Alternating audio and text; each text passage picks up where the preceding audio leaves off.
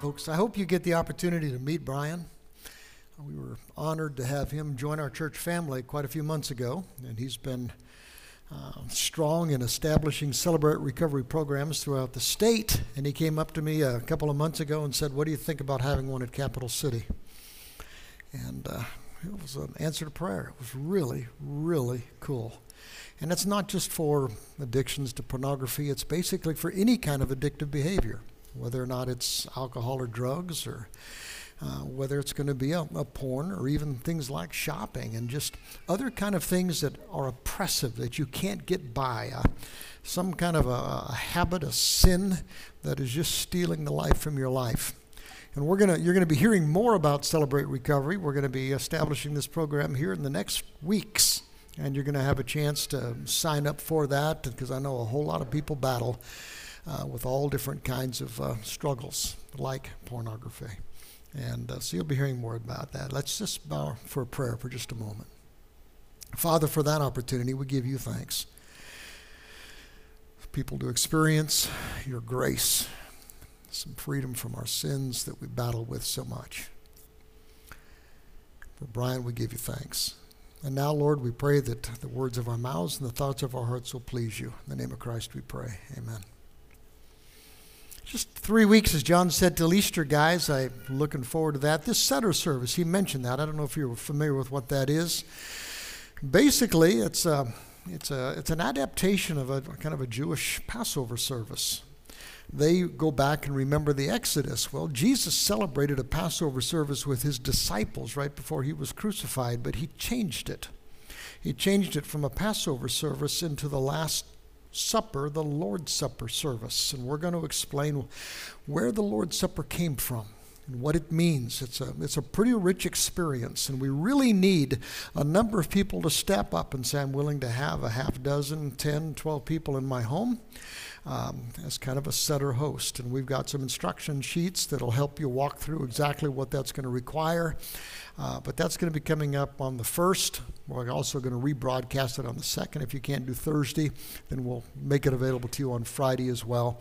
And then our Easter service, guys. And it's. Uh, it, it, it's so cool with the COVID numbers going down and with the uh, vaccines going up. I, it's time for a lot of people to just get church back in their schedules, and so we're going to be pushing that for that real hard over the next several weeks. Here we go. There may be a few exceptions in the room, I doubt it, but I suspect everybody here has an irrational fear or two or three or four. Maybe being closed in or heights, snakes, spiders, classics, you know. Maybe dentists and needles. Oh, I'm not sure fear of a dentist is an irrational fear. If someone were to poke at your fears, you might be willing to admit that perhaps some of your fears tend towards the irrational. I do hate needles, and I can give you my excuses. I was born breech, which means I came into the world mooning it. Damaged my neck. For several years, I was in and out of doctor's offices, lots of needles, lots of pain. Till they finally did surgery when I was about five, operating about here and here, and so I could finally turn my head. That is so cool. But I grew up terrified of doctors and hospitals and needles. And I just throw in dentists because everybody should fear dentists. Do you hear about the little kid who was uh, terrified of storms? His mom was tucking him into bed when this lightning and thunder was shaking the house, and she heard the kid's shaky little voice, Mommy, will you sleep with me tonight? Mommy smiles and says, No, honey, I have to go sleep in Daddy's room. Shaky little voice says, Big sissy. We fear things. Sometimes for good reasons, sometimes not so much. The deal is that we tend to put our fears in the wrong order. Now, we've got all these irrational fears, every one of them with some cool sound, scientific sounding name. Here's a few of them things like acluophobia, the fear of darkness. That's the one some of you guys were guessing earlier. Or aerophobia, the fear of flying, claustrophobia, the fear of confined spaces. I didn't used to fear heights. I'm a little more cautious now. Pain can do that to you. Any of you guys connect with any of these kinds of fears that I'm going to talk about? How about the fear of crowds? Any of you are nervous about crowds? We've got them here in the church. They tend to sit up front sometimes. I'm not accusing anybody, but it happens that way, so they don't see all the people around them. Or the fear of being alone. Some people fear men, some people fear women, some people fear beautiful women, some people fear witches, but I repeat myself. That's humor. Fear of marriage, fear of teenagers, fear of children, fear of clowns, but again, I repeat myself. You connecting with any of these yet? Maybe the fear of being touched, fear of kissing, believe it or not. Philematophobia. How sad is that? The fear of kissing. Fear of imperfection, fear of failure. There's even a fear of being stared at. It's called scopophobia. Fear of pain, fear of blood, fear of death, fear of dead things. Oftentimes moving into the irrational fear of storms, fear of dirt, fear of germs, fear of bacteria. I was just reading a couple of articles last week that during this pandemic, the fear of germs, the fear of bacteria skyrocketed. Some of the people are projecting that even more than half of our people now have developed irrational fears of germs. Fear of water, fear of gravity. I'm serious. There's a fear of gravity. It's called barophobia. Fear of the color white, fear of the color black, fear of colors in general. I'm pretty sure Steve Smith doesn't have that when he's our worship leader, but he's colorblind, so I guess he wouldn't have the fear of colors. Fear of peanut butter. My grandson definitely does not have that one. Maybe the classic fears spiders, snakes, birds, dogs, cats. Even the fear of ferns. I was amused by that one. The fear of ferns. It's called pteridophobia. Imagine that person be mortified walking down the Appalachian Trail. So, what are you afraid of? What are yours? I mean, even if none of your fears are irrational, what are you most afraid of? Now, if you have no fear of anything at all, you've got an issue. You're probably a psychopath or a sociopath or a fool, or maybe a redneck who's drunk. You know, hold my beer, watch this. Fear is one of God's gifts if it's kept in its place. Fear is a defense mechanism, an incredibly important defense mechanism in its place. So, what are you afraid of most? Do you know that in the rather extensive list of phobias that I was working from when I was playing with this stuff, it did not mention the fear of God? There was no theophobia on the list. How sad is that? Here's an even bigger question. You see, if you're saying you're afraid of something, the real question is is there anything to you that is more important to you than your fear? What would you be willing to risk doing something terrifying for? Would you risk what scares you most for some person? Would you risk what scares you most for some thing, for some cause? See, I hope so. In fact, what are you willing to die for? Are you willing even to die a scary death for something? Dug around the internet a little last week. I was trying to look for some responses to exactly that question. A lot of sites ask that question. They get a lot of people popping in. Here's just a sampling. One guy wrote this. He said, At this point of my life, I can't think of a single thing I'd voluntarily die for. How sad is that? How empty his life must be. Another guy said this. He said, I wouldn't die for my family, my friends, or my country. Call me self centered, but I'd allow another to die before me in almost every instance.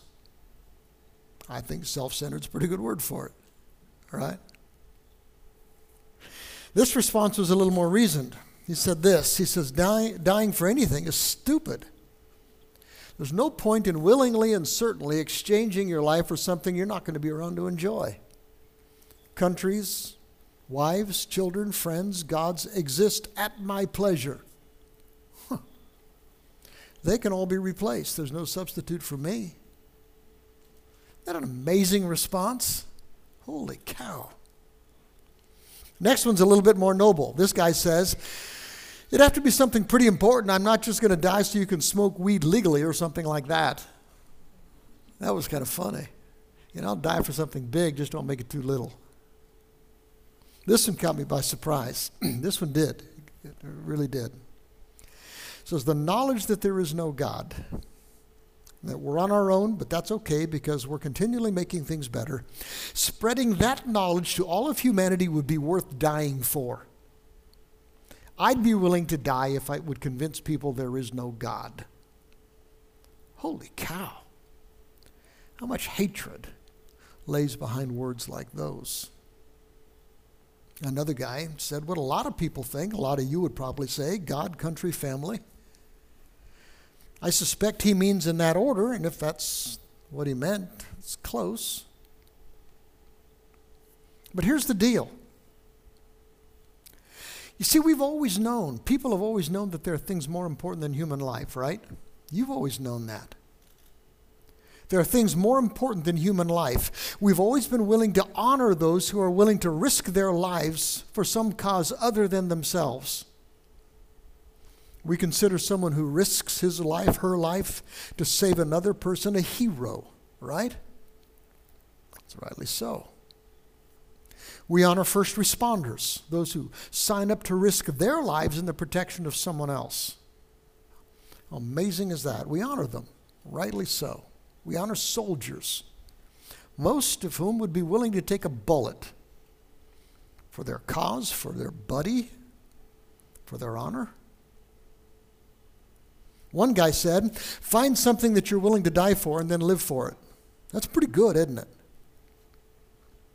Because if there is no one or no thing that you would die for, it's sad. You're going to die. Why not pursue something greater than life itself? So, what are you afraid of? Everybody's got something. What's more important to you than your fear? In fact, what would you be willing to die for? Because, guys, this stuff is what courage is about. This is what bravery is all about, right? You've seen those signs that say, no fear. I hope they don't mean it. No fear means you're a sociopath, a psychopath, or a fool, right?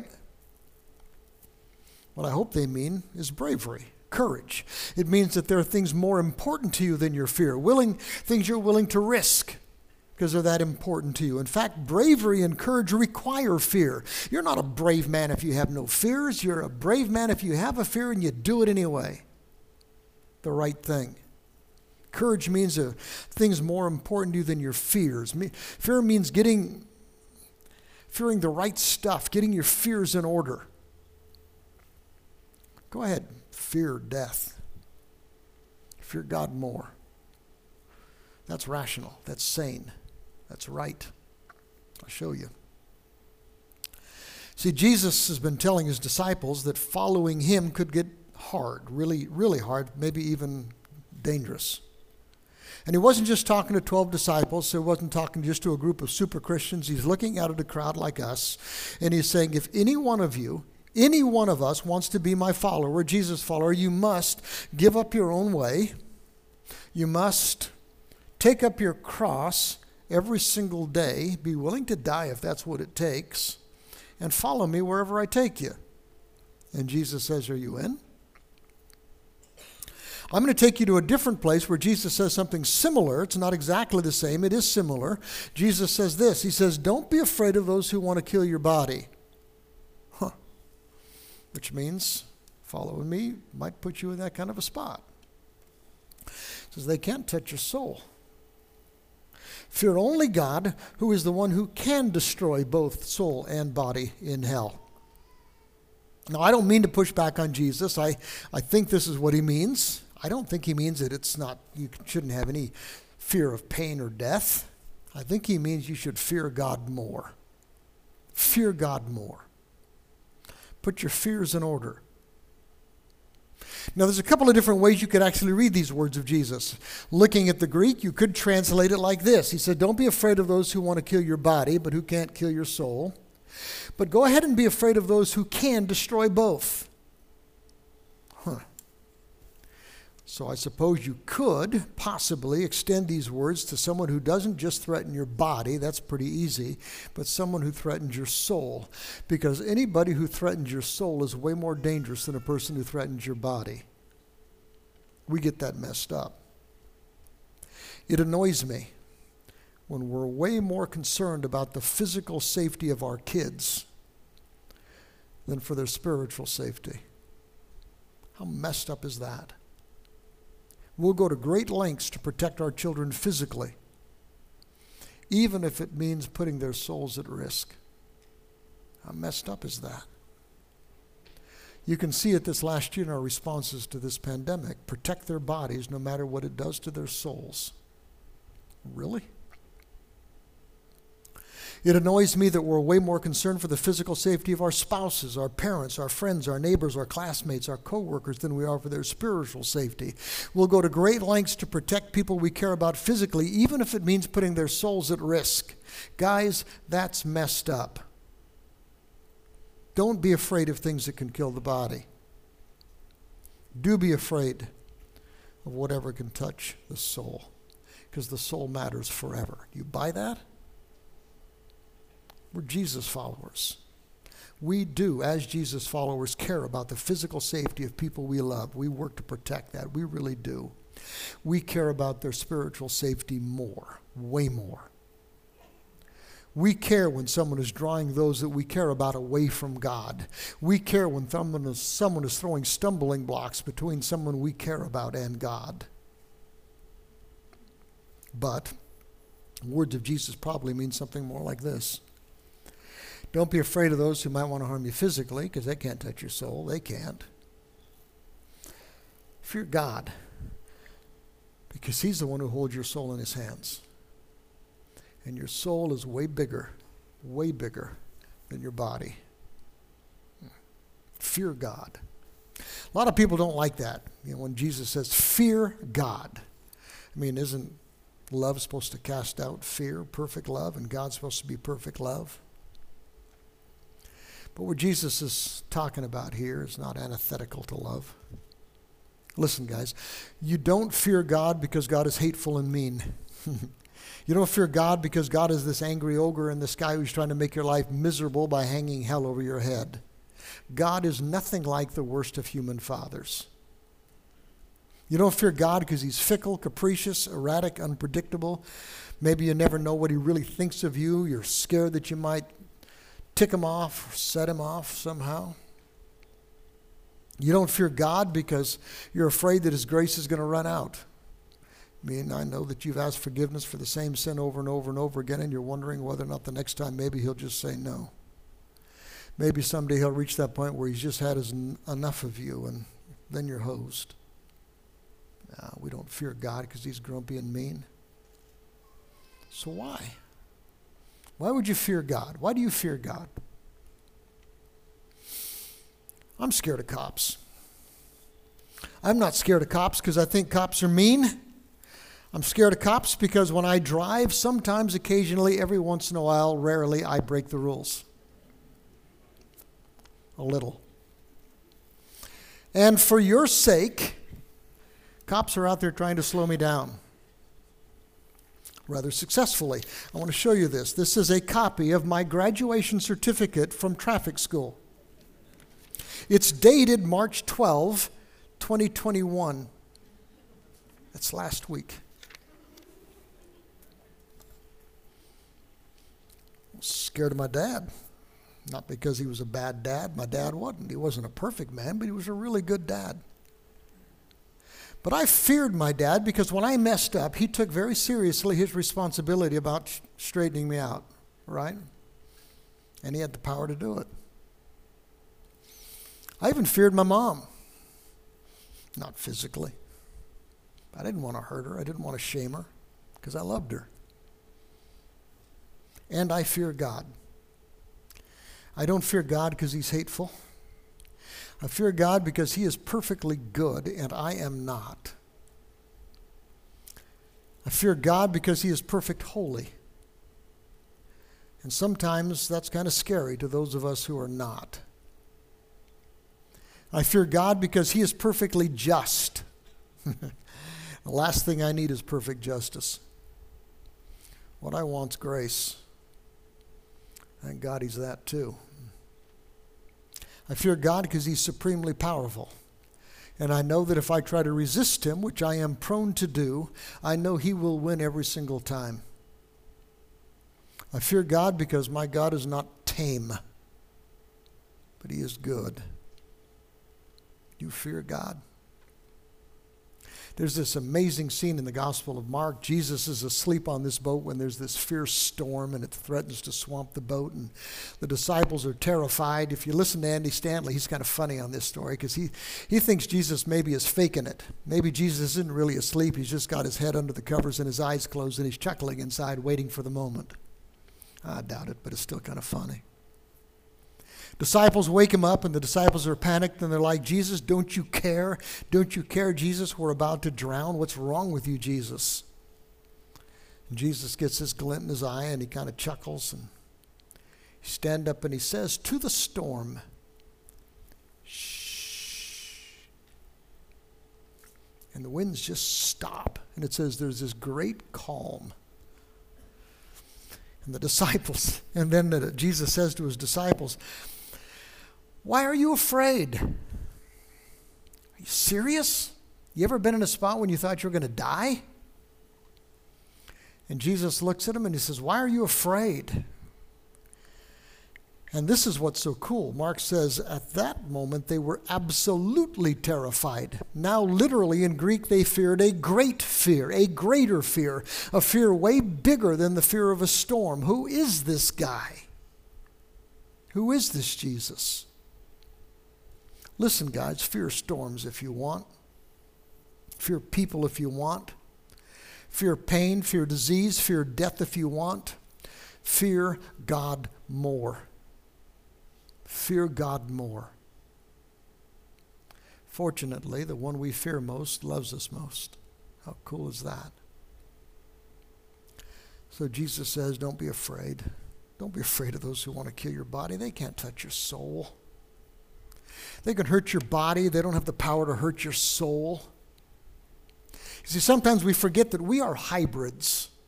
Of all of the creatures of this world, we are the ones created in the image of God to do life with God. Of all the creatures of the world, we are the ones with both a physical body and a soul, a spirit. A body which is quite mortal, and a soul to which God can grant eternal life. And the latter is infinitely more important. And we get all hung up on things that endanger these bodies, and we blow off things that endanger our souls. That's crazy. Caring more about your body than your soul is not sane, it's not rational. So, why would we fear whoever or whatever can harm these bodies more than we would fear the one who dictates the destiny of our souls? Doesn't make sense. Go ahead. You can fear people who can hurt you. Fear God more. And thank God that He loves you that much, right? John Calvin. John Calvin's an old dead guy. And other than the fact that John Calvin was a Calvinist, which I guess he had to be with a name like Calvin, that's humor. Calvin was a pretty sharp dude. Calvin said this He says, When we come, succumb to the fear of man, we show no respect for God.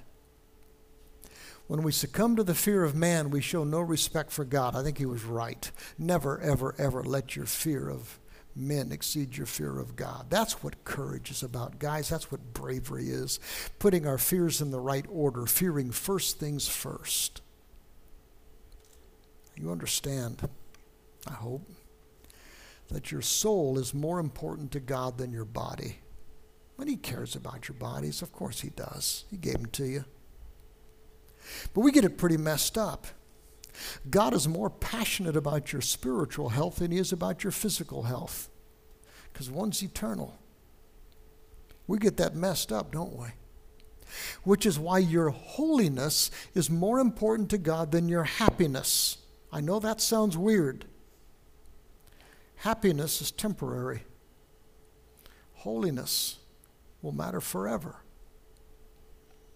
Which explains some of the scenes in the Bible that bother so many people so much. Why would God order the destruction of people in the Old Testament? Just because, just because they're pulling God's people away from God. Well, if you put it that way, because holiness is more important to God than life itself Because unholiness not only corrupts our physical life, it endangers our spiritual life. And God hates that because He loves you. And God will go to war against anything that's going to threaten what's best for His kids, as would you, I hope. Holiness is more important to God than life itself, and He wants holiness to be more important to you than life itself and me. So, what scares you? What scares you the most? Listen, whatever it is, if you fear it more than you fear God, you've got some work to do. What would you die for? I hope you die for something. But, guys, if God isn't at the top of your list, you've got some work to do if you're a Jesus follower, don't you? So, what if you actually believe this? What if you not only believed it intellectually, what if you actually tried to live this stuff out? What difference would it make? How would your life be different the rest of today, the rest of this week? How would your life be different going forward? Fear, don't be afraid of those who want to kill your body. They can't touch your soul. Just fear God, who can destroy both in hell. Don't be afraid of those things that threaten you physically more than what threatens you spiritually. Put your fears in order. What does that look like to live that kind of stuff out? How would that change you? Would it change your personal priorities? I hope so. A lot of us get all personally worked up about diets and sleep and exercise, which is all good. Get all worked up about our health. We check our blood pressure and our heart rate and our cholesterol and our temperature, which is smart. Wouldn't it be amazing, though, if we Jesus followers were equally concerned about the health of our souls? If we monitored that progress as carefully as we monitored the progress of our physical health? Our worship. Do you actually worship God? Worship God every week, not just go to a worship service. Do you worship God every week? It's necessary for the health of your soul, isn't it? Whether it's in person or online. In person when you can. But in either case, are you actually engaging God? Are you worshiping God? Connection. We think it's absolutely critical to your spiritual health. You're not made to go it alone. We drag each other to heaven. It's not just about you and you and God, it's about you and your one another's. You need your one another's, your one another's need you. So you can challenge each other and encourage each other and lift each other up.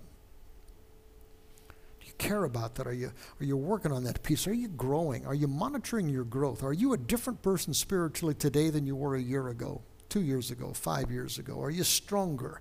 Are you closer to God? Do you feel more intimate with God now than you did in the past? Are you spending time with God every day in prayer? Do you talk to Him? Do you listen to, to God speak to you through His Word more than just when you come on a Sunday and listen to a sermon? Are you feeding yourself from the Word of God? Are you doing whatever you can to mature, to grow up? You know, it would matter to you if you're not maturing physically. Does it matter to you if you're not maturing spiritually? And how about service? I mean, God gave you these gifts, He gives you these opportunities. And if you're going to be healthy spiritually, you're going to be using His gifts for His purposes. Are you serving? Listen, guys, if we took these words of Jesus seriously, don't be afraid of those who want to kill your body. They can't touch your soul. Fear God. Fear God. Would it change? Would it change your response to this pandemic? I mean, we get worked up, and I understand why. It's important. We get worked up about masks, vaccines, social distancing, as that stuff matters. But that ought to pale in comparison to your concern for your souls, your kids' souls, your friends' souls, your neighbors' souls. These bodies are gifts from our God, but they're temporary. Your souls are a gift from God, and they are eternal. What would it look like if you took these words of Jesus seriously? Would it change the way you parent? I mean, what are you doing to show your kids that their souls are infinitely more important than their bodies? Are you modeling what that looks like? Would it change who you are at school? Would it change the way who you are at work, wherever? Because when Jesus says things like this, they're not words to be understood intellectually, they're words to live out. We're supposed to assess and to say, how can I make this who I am? We're Jesus followers. We make them more than words. Now, maybe you're not a Jesus follower yet. If not, let's start there. You see, we think that life, real life, abundant life, starts both in this world and in the life to come by kneeling and making Jesus Christ the Lord of your life. Have you done that yet? If you haven't, let's talk. Let's get it done. Let's start you walking down a different path. If you are a Jesus follower, it's time to assess is he really the one I fear most? Is he the one that I, that I love most? We're going to sing a song in just a minute, and it's going to be about no longer fear. We're no longer slaves. We're no longer a slave to fear. But before we get there, let's just, let's just bow our heads and let's just talk to our God for a moment.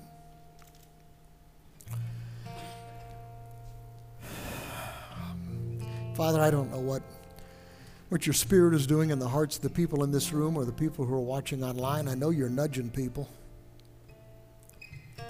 And I just pray that we will have the wisdom and the courage whenever you nudge us just to go with it. We're never going to outthink you. We're never going to devise a plan that is better than yours for us. Give us the wisdom and the courage to be children of God, to be Jesus followers. Help us to taste the life that you built us for. And if there are those in this room, Lord, that need to be making a decision for you right now, I pray that you give them the courage and the wisdom to do that. Not to leave this place without being changed. We love you dearly. In the name of Christ, we pray. Amen.